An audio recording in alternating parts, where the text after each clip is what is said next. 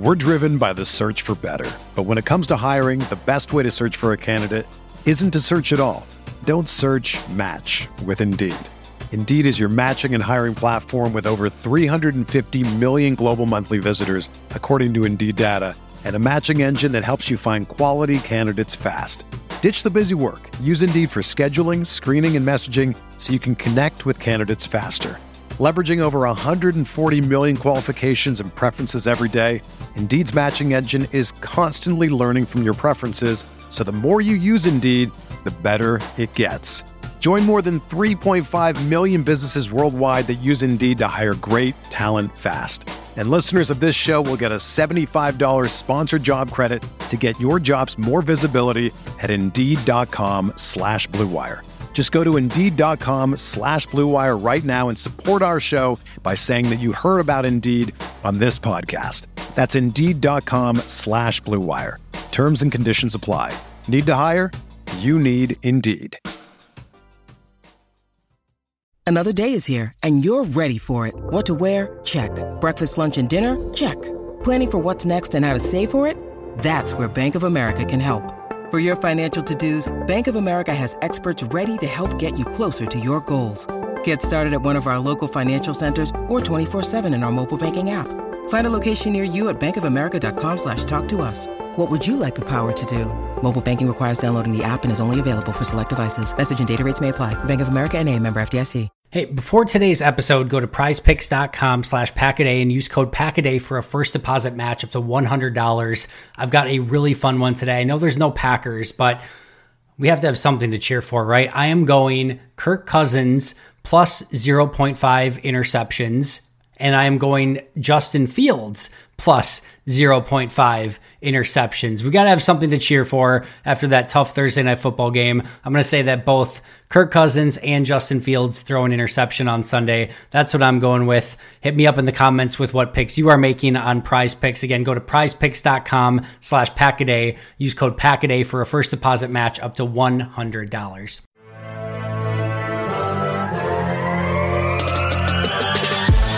Twenty minutes a day, 365 days a year. This is the Pack a Day Podcast.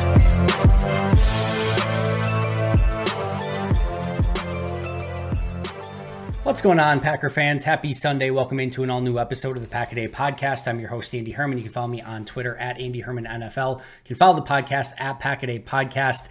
Today, I'm going to be going over my film review of Packers and Lions, as well as my grades, best and worst grades. Why I love doing this is you have these games that are really, really bad, and you watch them live or you watch them on the TV copy or whatever. Maybe you watch the condensed version. You you see it for the first time, and it feels really, really terrible and then you get to go back and you get to break it down play by play and you watch the tape and it's never ever quite as bad as it looked originally when you were watching it live, except this time. This was brutal to watch in just about every single phase.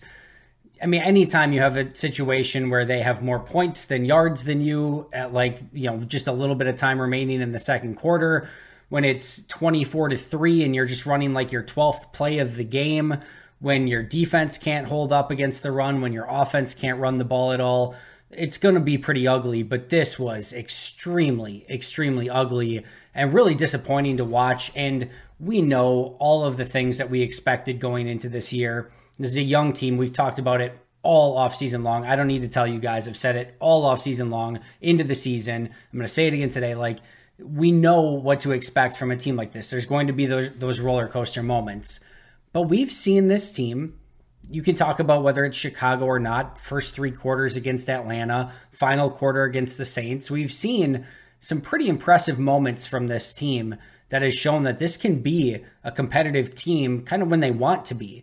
And I know that it's a lot to ask for a ton of consistency out of a bunch of players who have played very, very little time in this league. Totally get it, totally understand it but there is a level that this team can play at that on Thursday they didn't even remotely come close to.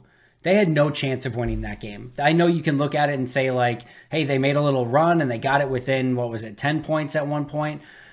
there was no chance that they were going to win that game. I I think if even if Green Bay somehow stormed back and took the lead and caught Detroit off guard, I think they would have been able to go down and score. I think it would have taken some massive mistakes from Detroit for Green Bay to win that game. It was a totally different class of team than what Green Bay had pretty much faced so far, but also they just got outclassed through the entirety of that game. Period. End of story. Detroit was more prepared, they were better coached. They were ready for a primetime Thursday night football game. They wanted to be the kings of the NFC North, and Green Bay came out flat. They came out disinterested. They played with sloppy technique. They played with poor effort at times. Like it was all the way around bad. And like I said, usually you watch the tape afterwards and you're like, oh, there's actually a lot of really positives to take away and a couple balls bounce a different way and you you win that. No, not on this one. This one sucked. This one sucked really, really bad. Uh, a couple notes that I just took at the onset. Well, first of all, this was an offensive nightmare. But here's my note on defense. I said, defensively, the defense plays as if they weren't aware you could take on or shed blocks. Period. This looked like a defense that once a, a Lion player, and it didn't matter who it was, and you want to know how I know that? Jared Goff blocked Kingsley Enagbare on that reverse. On that reverse that went 40 some yards, Jared Goff blocked Enagbare and sort of easily. This Packers team played that if a Detroit Lion got in their vicinity, it was like freeze tag.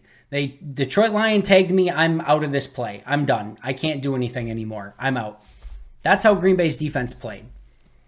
And you at some point have to play with a level of physicality that you have to be able to get off of blocks that you have to be able to shed that block and go make a play. Now, we saw some players who were unblocked that were rallying to the football and getting there and making the, the tackle and those sort of things. But you know what happens in those situations? You end up making the tackle eight yards down the field. And the opposing offense can get five yards, eight yards, six yards, seven yards, whatever it may be, over and over and over again. And that's how they bleed you for 200 plus yards uh, on the ground, 200 plus yards rushing. So you have to, at some point, set the level of physicality. There were time after time after time again where it was like, hey, edge rusher, set an edge challenge. Can you set an edge? Can you just please get out there and set an edge? I am so sick of watching this team get outflanked because nobody wants to set an edge. It, it happens from time to time. I'm not saying it happens every single play or anything like that, but the, the tape was littered at, with at times with players just not setting the edge, and that's been through this season. Like they're getting outflanked far more often than they should. Set the edge, funnel everything inside, you know, funnel it towards Kenny Clark and let them do some of the heavy lifting inside because more often than not, they're able to do so. But they're not playing disciplined football. And that's frustrating to see. And like I said, at some point, yeah, guess what? They've got 11 guys on offense. And they have a lot of those players that are paid to block you and make it that it's difficult to go get the person with the ball. Welcome to the NFL. That is all 32 NFL teams. You have to go and find a way to make a play. And just the gap integrity, Quay Walker shooting through gaps that he had no right shooting through. I joked, uh, you know, I was talking to someone, I joked, I'm like, sometimes it feels like the only gap that Quay shoots through is the wrong one. It, like there's a play where he has a, there's a hole right in the middle. And Quay can, if he shoots that gap, he's got the running back dead to rights in the backfield. 19 tackles in this game for Quay. How many were behind the line of scrimmage? One and it was a, a, combo tackle. So even if he like didn't get there, somebody else would have made the play anyway. It doesn't don't take it against him. He made, he got there and was you know behind the line of scrimmage, but 18 of those tackles were well past the line of scrimmage. In most cases, well well past the line of scrimmage. And like Mike Wall said the other day, he's like a catcher's mitt. He's sitting, you know, not sitting, but he's five six yards, seven yards downfield when he's kind of catching that tackle and bringing somebody down. Now he did have. We'll talk about Quay more in just a moment, but he had a couple really good hits in this game. But I'm not talking just about Quay. Uh, the frustrating thing, the disappointing thing, is that I'm talking about the defense more as a whole. And there are some scheme issues, no questions about it. But we're going to talk about a couple third down plays that Joe Barry had schemed up perfectly to get his defense off the field, and one specific player completely screwed it up twice. We'll talk about that. There are other times where, uh, in a goal line situation, Green Bay doesn't have the right personnel on the field and doesn't have the right you know players on the field, the right scheme, and uh, Detroit just shoves it right down their throat, gets in the end zone, easy touchdown. So we can talk about the scheme, we can talk about the players, we can talk about all of it, but it all goes together. There were a lot of plays where Joe Barry had good stuff called and the players didn't execute. You know, and Joe Barry can point over there and say like, "Look it, I called the right play and my guys, you know, didn't make the plays. What do you, what do you want me to do?" And there's other times where the players can be like, "Yeah, we would have loved to have made a play there, but we weren't even put in a position to make a play." So it's a little bit of everything. And offensively, my goodness, routes, poor routes, not getting off of coverage, blocking was abysmal, abysmal. This team can't run block. This team cannot run block. And sometimes we can be prisoner of the moment and just be like, well, we remember what happened on Thursday. This is four games of not being able to run block. Four games. Had a couple nice runs against the Bears. That's it. Can't run block. The physicality isn't there. The attention to detail isn't there. The technique's not there. It's just sloppy all the way around. You go and you watch those first, and it's, but this, once again, I'll say this it's everyone. There are a couple plays early in the game where Jordan had a swing pass that he could have taken. It's set up. You've got a blocker in front of it. The, the play is designed to go, and if you don't have it, you take your little swing pass. And he didn't do that early in the game. There's one on a little slant to Romeo Dobbs. I posted the video. I think it's uh it's his first read, and he he sees Dobbs and he could take that throw. If he takes the throw, it's a short little pickup. The linebacker's there, and the corner's trailing him you know, it's possible that it's a four or five yard completion and Dobbs absorbs a pretty big hit from the linebacker on the play. That's how I read it. And more importantly, you look at it and that was his first read, and it's not like a great read. It's it's an acceptable one. You could throw it, but he has four players left that he can go through in his progressions. So he goes through. It just ends up that no, none of them are open. Now QB school, if you go watch him, he'll say he needs to hit that throw to Dobbs or sorry, to yeah, to Doubs on the quick slant. He says, "There, take it." Just take the throw.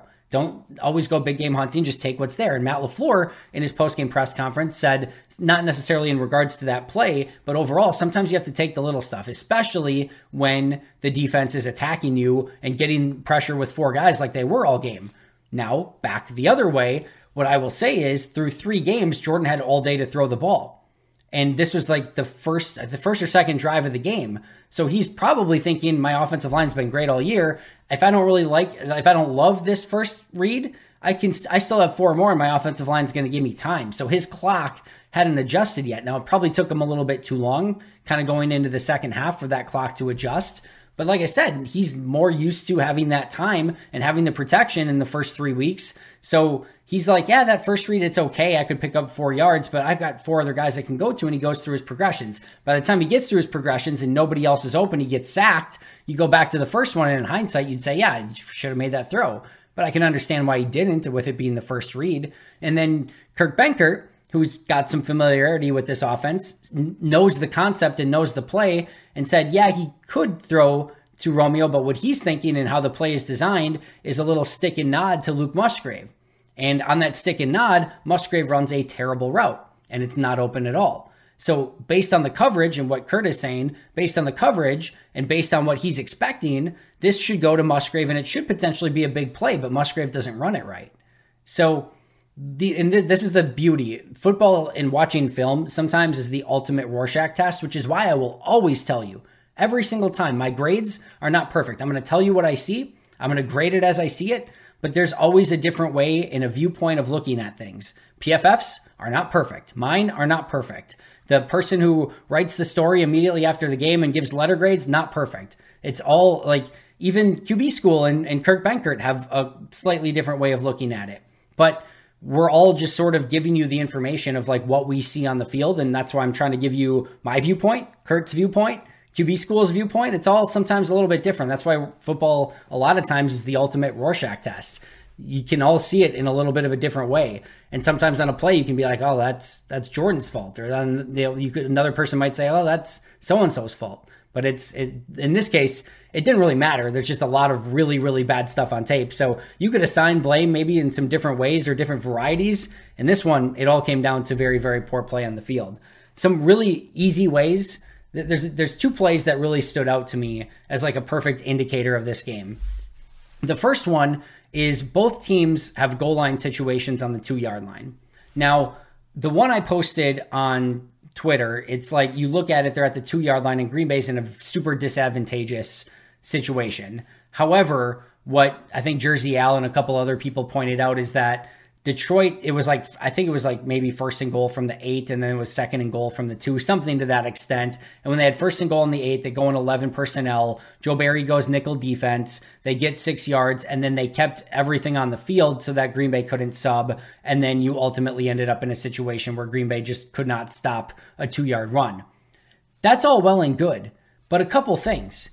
A, eh, there's not an excuse there you have to be able to call a defense, especially that you know they could go no huddle. If you think that that drive started in the red zone, this is following, um, you know, the, the, I think it was the turnover by Green Bay. Um, but either way, like they they get great field position. You're going out there, and yeah, so it was the Jordan Love interception. So it was the Love pick that they returned to like the eight yard line, whatever. So you're going out there in first and eight with a disadvantageous group of players that if they run the ball, you're you're outgunned anyway. And if they get it closer and they do go no huddle, you're completely outgunned. So, long story short, what happened is you get second and goal from the two, and Detroit's in 11 personnel, but they've got their five offensive linemen, which are really, really good, and their tight end lined up tight on the line. And what does Green Bay have? They have two defensive linemen, and it's TJ Slayton and Karl Brooks are their two defensive linemen. You got two edge rushers, which is Justin Hollins and Kingsley Enagbare. You've got two off ball linebackers, which are undersized linebackers, and Quay Walker and Isaiah McDuffie that are playing off a little bit. And you've got Keisean Nixon that's kind of creeping in from the slot. So there is no chance that McDuffie, Quay, or Nixon are getting off of a block from any of those offensive linemen. And more importantly, at the point of attack, you, all you have to do is double those two defensive linemen. And TJ Slayton, you feel okay about. Like, there's not many people that Green Bay can put in outside of Kenny Clark that you're going to feel better about than TJ Slayton trying to take on that double team. But Karl Brooks or Enagbare or Justin Hollins, you double them, they're getting pushed backwards. And what ultimately happens is you get an easy two yard run for a touchdown. I don't even know if he's touched on the play, but the defense had no chance. They had no chance to stop that run.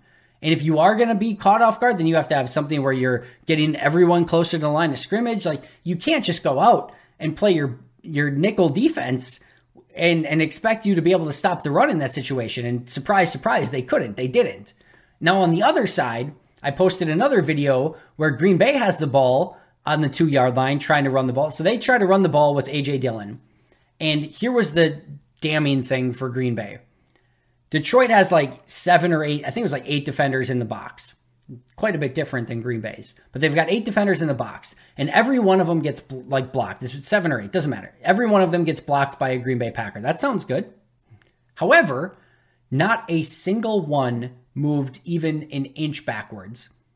Green Bay with the wide receivers, the tight ends, the offensive line against the defensive ends, the edge rushers, the linebackers, it didn't matter. Not one of those Detroit Lions players went backwards. You can talk about A.J. Dillon needing to be better in goal to go situations. If the entire offense cannot move the opposing team backwards at all, good luck A.J. Dillon. Good luck Jonathan Taylor. Good luck Barry Sanders. Good luck Reggie Bush. Good luck whoever else, Marshall Faulk, Jim Brown, Walter Payton. Doesn't matter. You're not doing anything. You have to be able to move the opposing defense in some way. And it's just a wall. It is just a wall of humanity because Green Bay's offensive line cannot move anybody. So that's the two different goal line situations. And there was another one, by the way, where David Montgomery walks in untouched and they're just outflanked. And Brian uh, Baldinger did a great video on that. You get two easy non touch touchdowns for David Montgomery, and AJ Dillon tries to run, and it's just a sea of humanity. Nobody's moved. That's the difference between these two teams. If you sometimes the box score doesn't tell the story at all. Sometimes 200 yards rushing versus 25 yards rushing, whatever it was, tells the entire story. And I can explain it to you and show you know tell you some of the things that happened on the tape, but in this case, the box score tells the story. The other one for Green Bay. And this just goes to show you again, like it does sometimes it doesn't matter what Matt LaFleur calls if you can't block up front, you're just screwed. And Matt LaFleur called a play with an eight man protection. It's a two man route. Now, the two man route was completely covered up as well. Credit Detroit's defense for that. But there's an out for that. You're in an eight man protection. Detroit's rushing four as they did all day long. Detroit's rushing four, you're protecting with eight. So you've got eight man protection, Love, and then the two wide receivers. Two wide receivers are covered. So after the initial blocks, the running back and the tight end are set to go out in the flat so that you have a check down. And the check down would have theoretically worked. However, the, they get home in like three seconds on an eight man protection on a four man rush. Everyone should be doubled. And in fact, I think it was Isaiah Buggs on that play. He splits Royce Newman and Josh Myers for a sack on an eight man protection on a double team. That's the type of day it was for Green Bay.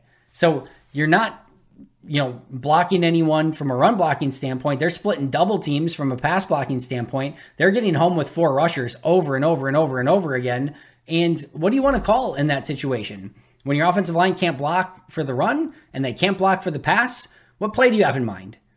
Good luck because there's not many out there that are going to be able to. Now, could I'm not absolving anyone of anything at this point. You want to be mad at just about anyone on this team for that game? By all, be my guest. Brian Gutekunst, Joe Barry, Matt LaFleur, Adam Stenavich, Luke Butkus, Jerry Montgomery. Insert name here. Uh, you know, it doesn't matter. You can insert basically pretty much any player and coach and GM and anything else and put it in there, and there, there's fault to be had on everyone in that game. No question about it. So that's that's the tape in a nutshell. Let's get to some of the grades. Fun times. All right, so my top three offensive grades Josiah DeGuara plus 0.4. If Josiah DeGuara is your top graded player, either something has gone insanely right or insanely wrong. Because if he's your best graded player and he's like, and everyone else was really good too, like, all right, things are really good. If he's your best, normally things have probably gone a little bit wrong. But this is also, by the way, if you ever want to know, like, oh, Andy just has like an ego and whatever, I talked all week about I'm done with the Josiah DeGuara experience. And then, like, all right, now I have egg on my face. I look stupid. I could have just been like, oh, I'm not going to give Josiah DeGuara a good grade. I just talk crap about him all week. No, he played really well in this game. I'm happy to be wrong. More than happy to be wrong. I hope, uh, like I said, every single week I want all these guys to go out and play like Hall of Famers. That would be amazing. But Josiah DeGuara, really nice day. I thought he blocked really well, blocked much better. And then once Musgrave went down, he actually got a little bit of time as like a true tight end, and he performed well in that situation. Had a couple really nice catches, got a little after the catch here and there, but just a nice performance from Josiah DeGuara. Was it your normal 1A performance of somebody that's number one on the list? No. Usually a plus 0.4 performance isn't even getting in the top three. But I like the day for Josiah. I'm certainly not going to talk crap about him on this. It's like the one player we shouldn't be talking crap of. He had a nice day. So kudos to Josiah on this day. Jayden Reed, plus 0.35 there at the beginning of this game, it was a tough day for Jane. He wasn't really getting off of much from a coverage standpoint.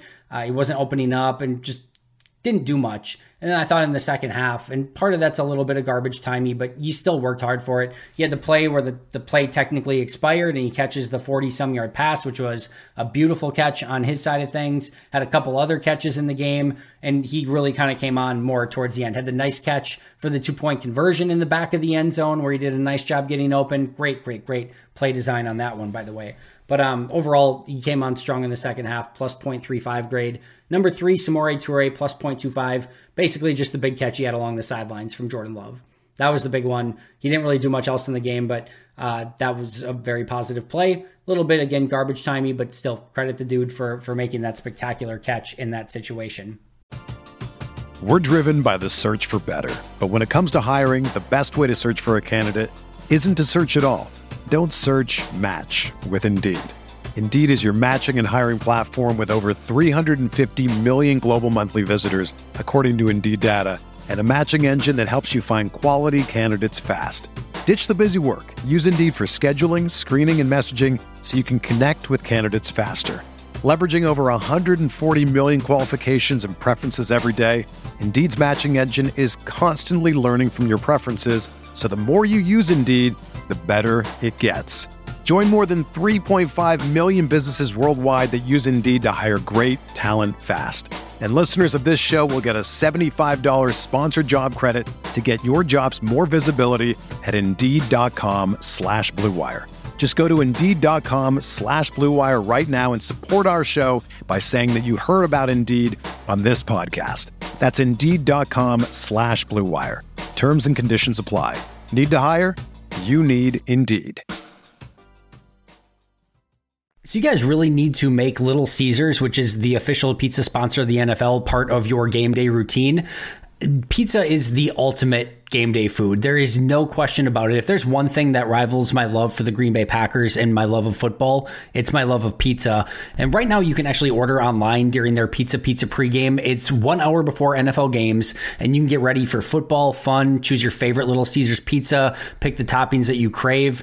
Me, this is going to sound weird, I know, because you know uh, my pickiness with food. I love mushroom and onion. That is my absolute favorite pizza. I know it's probably not everyone else's. And of course, you know you love my food takes, but I love mushroom and onion pizza. I love it from Little Caesars. Either way, you win. And speaking of winning, everyone's going to score with convenient delivery. They also have their in store pizza portal so you can pick up, you can grab some friends, enjoy a few slices during the tastiest hour before kickoff. Trust me, you're going to love it. And, and if I have to recommend one thing for sure, have to get the crazy bread. The crazy bread is an absolute must. Enjoy it, enjoy your game day, and enjoy it more with Little Caesars. Fellas, are you running into some stubble trouble? Are you dreaming of that clean shaven look but hate going through the hassle of a wet shave every other day? I know you are. That's why we've partnered with Manscaped. The brand for below the waist is coming to save that beautiful face. Yes, sir, Manscaped now has beard products and is going a step further with the launch of their brand new Handyman electric face shaver. It's designed to give your face that smooth and chiseled finish without the mess of a traditional shave. Make sure to join the 9 million men worldwide who trust Manscaped with our exclusive offer. Head over to manscaped.com and use code PACKADAY for 20% off and free shipping. You may have noticed my recently cleanly shaved face over on the YouTube channel, and that perfect shave was brought to you by Manscaped's Handyman. The best part is I was able to get the exact shave I wanted without any of the usual mess of traditional shavers. I've also used their signature beard hedger, which is a juggernaut of fixing faces. You can trim your beard to 20 different lengths, all in one guard. So using this thing is amazing, and basically it's perfect. No matter what tool you use, you can't go wrong with Manscaped's line of products. Right now, you can get 20% off and free shipping with the code PACKADAY at manscaped.com. That's 20% off with free shipping at manscaped.com using code PACKADAY. That's P A C K A D A Y, no hyphens. Hit that refresh button with the handyman. It's finally football season, which means it's also finally daily fantasy football season. And while I get excited to play daily fantasy every year around this time, I'm even more excited this year because I'll be using prize picks for all my daily fantasy selections. Prize picks is really simple to play. You can make picks and submit your entry in less than 60 seconds. Even better, they offer ultra quick withdrawals to make all your transactions super fast and easy. Also, keep an eye out for weekly promotions that can lead to big payouts. My favorite? Taco Tuesday. Each Tuesday, Prize Picks discounts select player projections up to 25% to provide even more value.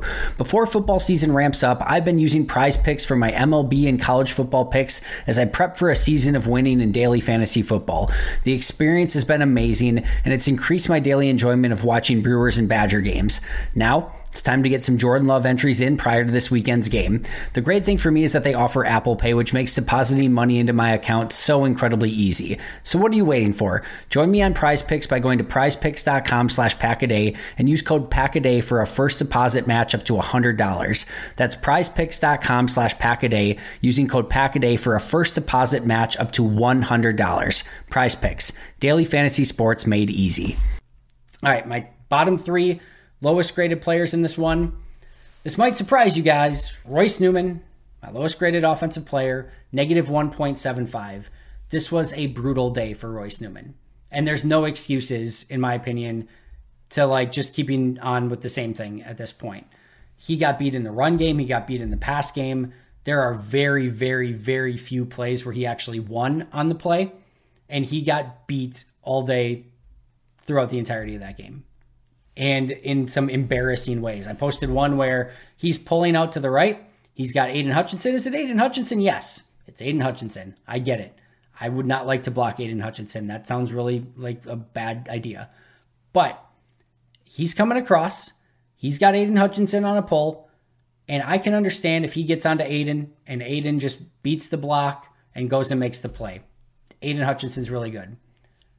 He just whiffs on the block entirely. He like Superman's right by him. Aidan just makes a little slight little cut inside and Royce just goes flying. And that is one thing. Mistakes happen. We're all human. We're all to make them. So he gets he gets outside, he supermans, misses Hutchinson entirely, and then Dillon cuts outside. And if Royce even just gets up on the play, if he just gets up and then like, all right, who can I block next? He's gonna take the next person, which is gonna be Brian Branch, who comes screaming down and makes then the play on AJ Dillon. If Newman just gets up in a reasonable period of time and goes to search for that next block, Dillon might actually have an alley there where he can go make a play because he made a really nice play to get outside that he shouldn't have because Royce completely missed on his block. But Dillon makes the guy miss. And then if Royce just gets up and blocks the next dude, so you make the mistake, you completely whiff, and then you stay on the ground too long. Get up! Get up and go make the next block. That's frustrating. He gets lifted up it, go watch the last play of the first half where it looks like they're probably going to try to do like some sort of Hail Mary. He just gets forklifted for 10 yards back into the quarterback. And you watch it, and Rasheed Walker looks like the player who's really at fault on the play because it's his guy that gets the sack. So you have to remember on the tackles, the tackles are expecting that the quarterback's going to play in that pocket. So you're taught as an offensive tackle if the guy's taking a big loop around you, like you can just kind of keep working him around because that quarterback's going to stay in the pocket. Well, on this play, Royce Newman's just getting forklifted back into the quarterback, so Jordan has to keep dropping back, back, back, back, back. And all of a sudden, before you know it, like Rasheed Walker now, he's thinking that he has all of that space to kind of push the guy by. Well, now Jordan's on that space. And so Rasheed, it was not a great block by Rasheed either. He needed to do better there but it's going to look like it's all on Rasheed when really, like Jordan should have had the space to step up in the pocket there and still get rid of the ball or at least do something. And instead, it's just a sack on Rasheed's guy because Royce Newman couldn't block at all on the play. And that was just a small handful of plays that took place from Royce in this one. A really, really bad day for Royce. Jon Runyan Jr. had his second really bad performance in a row. This is a contract year for John. I really thought that he had a chance to make a real impact, and so far he hasn't. I will say this. He got injured early in this game with a pretty bad ankle injury. In fact, on Monday, it was reported, I think by Rob Demovsky, that he was in a walking boot in the locker room. So he played through some crap in that game. So that's admirable, no question about it. And that's something that's another thing when you want to talk grades. Like, we don't know what players are going through from a mental standpoint, from a physical standpoint. We don't know that, that, that all the all the time. We don't know that stuff. But I know in this game, John fought through a pretty bad ankle injury. So you can have maybe a little bit more forgiveness for that in that situation. But at some point, you still, if you can't play, then you got to find somebody who can fill in, whatever. Uh, like I said, it's admirable that he played through it, but this was a tough game for for him as well. Pass rush, run blocking didn't matter struggled all day long against Detroit's interior, who just outmuscled and outphysicaled Green Bay's offensive line all day long. And then number three, Rasheed Walker, negative 0.85. Tough day for Rasheed. Bad day against Atlanta. Good day against New Orleans. Bad day in this one against Detroit. You know he got uh, he got beat on a couple different occasions. We talked about one on the hail mary play, and then just the rest of the day, just the, some of the technique stuff. He got beat inside. He the twists and stunts just ate Green Bay alive. And I do think, and we'll talk about this a little bit at the end as well, but like, I think if Elgton Jenkins is there, you, those two probably play a little bit better together. But when you've got Royce that's just getting beaten over and over, and then Rasheed's like, every, he's just looking inside of like, all right, do I have a twister stunt? I think there's a lack of communication there for players who haven't played together before. It just, it was a nightmare all the way around on the offensive line. So, Royce Newman, Jon Runyan Jr., and Rasheed Walker, my three lowest. DeGuara, Reed, and Toure, my three highest. Other just honorable mentions. I know people were asking of like, why didn't Romeo Doubs grade higher? He had a really nice day on the plays that he caught. There was a play early in the game where Jordan Love had him coming open over the middle of the field, and Dobbs stopped on the route. We also found out on Monday when when asked, Matt LaFleur said it was Romeo's fault on that interception in the red zone that Romeo needed to continue his route and not go to the back corner of the end zone. So that one was on Romeo too. So there's a couple rough plays for Romeo in this one, but he evened it out. He had a plus 0.1 grade just because he had a really nice day outside of those, but that's why it wasn't higher. Jordan Love had a plus 0.1 grade in this game. PFF actually had a positive grade on him as well. A lot of the stuff that was breaking down around him was really, really bad. The interception, the first one, he was I thought late on the throw more than anything, and you still if if the linebacker's dropping into that zone, you have to have vision on it. Also, the guy to the right would have been coming wide open if he went to his second read, so that's a tough one. Also, on the second interception, he's expecting Romeo to stay, but like right before he releases, he can I think see that Romeo is gonna break it off. Like I think you just have to like throw it into the dirt or something. Those are tough like millisecond decisions, but I think he maybe could have. I don't know if he could have held on to it, but just like spike it at his feet or something. I thought overall there were some big time job description throws in this game from Jordan Love where he stepped up into a really tough pocket, took some big hits, and still delivered on time.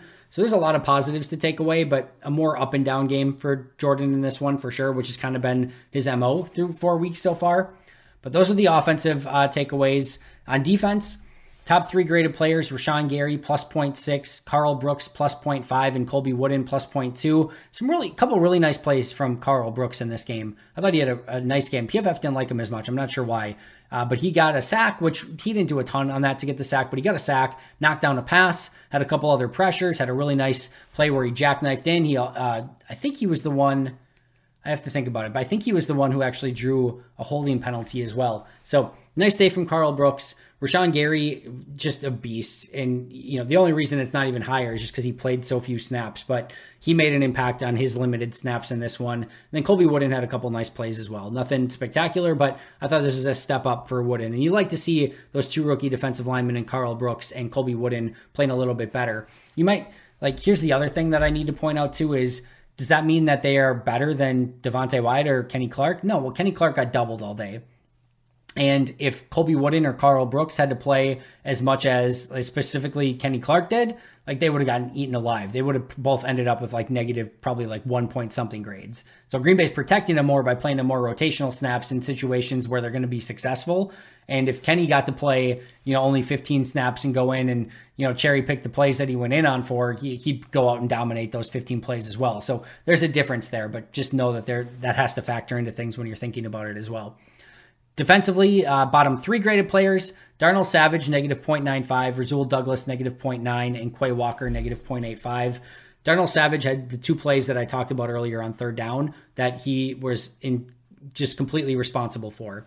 So on the first one, he's sitting as a uh, robber in coverage and he shoots up to the underneath receiver for no apparent reason and leaves the other receiver wide open in the middle of the field. That is his area of the field that he is responsible for, and he just completely goes and tries to make a play somewhere else. It's an easy first down in the middle of the field. Would have been, I think, I don't know if it would have been a three and out, but they would have got off the field on that third down. Would have been Green Bay's ball, and instead, because of Savage on that play, they pick up a first down. There's another play later in the game, the one where Amon-Ra St. Brown came across the middle and like made like three people miss. The first person that missed was Darnell Savage. That was his spot. That was his man. Savage comes up, allows the completion. That's fine. That's not a big deal in that situation and not Darnell's fault. He just makes the tackle there. He's down. Detroit has to punt the ball away. Instead, Amon-Ra St. Brown makes him miss, makes another person miss, gets the first down, and the drive continues. So, two big third downs that Barry had the perfect play call on. They, they should have been off the field on both of those situations, and instead, Savage messed it up. Savage took some really bad angles. His instincts were off in this one. Just a we saw 2021 and 2022 Darnell Savage in this one, which is not the Darnell Savage that you want to see. I still like the effort from Savage. There is an increase in effort. He's still flying around a little bit, but this one was bad flying around. He was bad instincts or no instincts, not making the right reads, and allowing some things that should not have been allowed. At some point, the effort, effort's great, but you still have to be responsible for your job. Rasul gave up the big first down on the opening drive uh, to Laporta. And then the next play, they baited him entirely, and he took the bait, hook, line, and sinker. And then they got an easy touchdown on it. Those are the two egregious ones. And then the rest of the day played slightly below average. And then Quay Walker, 19 tackles, clearly a huge day, right? It matters where you make those tackles. You make 18 of the 19 well down the field. I'm not saying all of them were, but like they were all past the line of scrimmage, and most of them were well down the field it's not going to grade as well. And here's the other thing: took poor. Uh, did not play with gap responsibility, shot through gaps that he should not have, did not take on blocks, did not shed blocks. It's one thing like if, if you're sitting there in the middle of the field and the guy runs up to you and you make the tackle, that is your job. That should be done. That's the minimum expectation.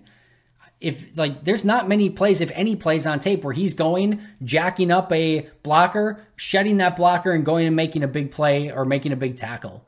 There's none of that from Quay in this game. So it's great that he got some of the tackles. It's not so great where they were, and it's not great that he, you know, they're not impact tackles. He had two huge hits in the passing game. Those were awesome. That's big time hits and really quick reactions. It's never going to be all terrible, but I thought this was a tougher day for Quay than we've seen from him so far this season. A couple other quick ones. Carrington Valentine, negative 0.05. Uh, he, I think, would have had a pick six if Jared Goff was just accurate on a throw. He threw right at Carrington. Carrington was all over it. And unfortunately, Goff just threw it high and out of bounds. And I don't think on purpose. So nice coverage. I thought he had a decent day. Matt LaFleur mentioned that they had basically a situation where they thought Valentine and Ballentine were both going to play some. If they were in a, like a if Detroit was down and in a pass only situation, it sounds like they were going to play Valentine more. If Detroit was up and in a run only more situation, it sounded like they were going to play Valentine more, and that's what they ultimately ended up doing. Kenny Clark, I mentioned, plus 0.0 on this game. He uh, just got doubled a lot. Didn't Detroit wasn't going to let Kenny Clark wreck the game. They were going to make somebody else beat them. Rashan had a couple nice plays, but for the most part, nobody else did, and it was a good strategy by Detroit. Edge position in this game outside of Rashan Gary, negative 1.9 edge rushers were really, really tough at setting the edge, getting to the quarterback. Any of it, Penei Sewell, really freaking good, by the way. So is Decker. Like they got two really good bookend tackles, which makes it difficult. But uh, these edge rushers, besides Rashan, got eaten alive. And then uh, offensive grade for the day in total, negative 3.25. Defensive grade for the day total, negative 4.6. So a very brutal score. I could tell you just by looking at that that Green Bay lost that game easily. Uh, that's, a, that's a really tough day overall. Ugly, ugly, ugly game. The questions are going to be was it just a one off? Was it just, you know, they'll they'll bounce back from it. Don't worry about it. I don't feel that way because a huge part of the Saints game was a lot of the same stuff and they didn't learn from it. So that's a little bit concerning to me. Is this just the youth and inexperience kicking in? Maybe a little bit, but they need to make sure that they're playing more consistent football, and that's on the coaching staff and the players. And then do they make the corrections going into Vegas? I think that's going to be the really big question moving forward. That game's in prime time, second consecutive primetime game for Green Bay, Monday Night Football. They need to go into Vegas and play an entirely different game than what they showed against Detroit and show you know the the pride and the integrity that they have to play the game the right way. So that's what I'm looking for moving forward. A couple other questions I wanted to address really really quick. A lot of people are not a lot, but a couple people online were like, "Andy, you and all the beat writers and everyone else talked about how amazing the depth is on this offensive line, and they've looked terrible so far. So, what the heck happened? There's different versions of depth. Most importantly, what I'll say here is if the starting offensive line you feel pretty good about. Maybe maybe it was slightly overestimated, but I still think overall, in comparison to the rest of the league, Bakhtiari, Jenkins, Myers, Runyan, and Tom you feel really good about that offensive line. As a run blocking line, maybe not so much, but as a pass protection line, very much so. And I think they would have figured it out, especially on the left side of the line, to you know get their run game going sooner rather than later with that line. Now, if just Bakhtiari goes out and you need to play Rasheed Walker or Yosh Nijman or one of those guys with that group, you still feel really good. Or if one of those guys is out and it's just Elgton Jenkins and you need to play, you know, maybe Rasheed goes to right tackle and Zach Tom goes to left guard, you feel really good. If Myers goes down and you need to, again, maybe put Zach Tom at center, Rasheed at right tackle, you feel good. If, if any one of those guys goes down, you feel pretty good about it. If two of those guys go down, all right, well, now, like, who is it? If, if Runyan and, and Myers go down, okay, maybe not the worst thing in the world. You can probably get by Zach Tom at center, Rasheed Walker at right tackle, and then maybe, you know, Royce or Sean Rhyan at guard for a little bit, or however you want to play it. But the issue here is you had, in this game specifically, Bakhtiari out. Now he's likely out for the year. Elgton Jenkins out. Your so now your two best guys are out. Plus Zach Tom banged up, clearly not himself in this game. And Jon Runyan has the ankle injury, clearly not himself in this game. So yes, they have good depth, but you don't want it to be in place of Bakhtiari and Jenkins and have two other guys beat up on the line as well. So that's where that's where I'm at. It's it's kind of the guys that matter of who actually gets hurt. I think the other thing is Yosh really has seemingly taken a big step back where you felt a little bit better about that, you know, going into the year. They don't trust Yosh right now, it seems like. And maybe more importantly, like he did not look good in preseason or camp. So it's understandable why maybe they don't. But That's why uh, the I always talk about depth as like a starting rotation for pitchers. You need your ace, you need your number two, your three, your four, and your five. You can get by with a couple guys that are 4.5, you know, ERA guys if you need to at the you know end of the rotation, but you need your ace and two really good pitchers. And for Green Bay, their ace Bakhtiari and their number two pitcher Elgton Jenkins both out. And then their number three, Zach Tom, is playing with an injury. Their number four, Jon Runyan Jr., playing with an injury, and they don't look like themselves. And then your five, Josh Myers, is fine, but he's your five. And then the next guys you come in maybe aren't starting caliber rotational players like Royce Newman. So that's why the depth maybe doesn't quite look the, the way that it is. All right, that is going to do it for me today. Thank you so much for joining me. I wish I had better news for you on this, but uh, it was some ugly tape, and I'm not going to sugarcoat anything if it doesn't deserve sugarcoating.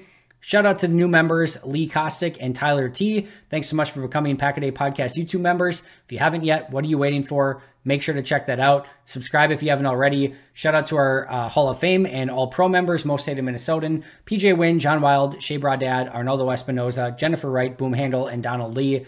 Always, always, always appreciate you guys for supporting me, the channel, Pack-A-Day Podcast, etc. I will see you guys right back here tomorrow with an all new episode. But until next time, and as always, Go Pack Go.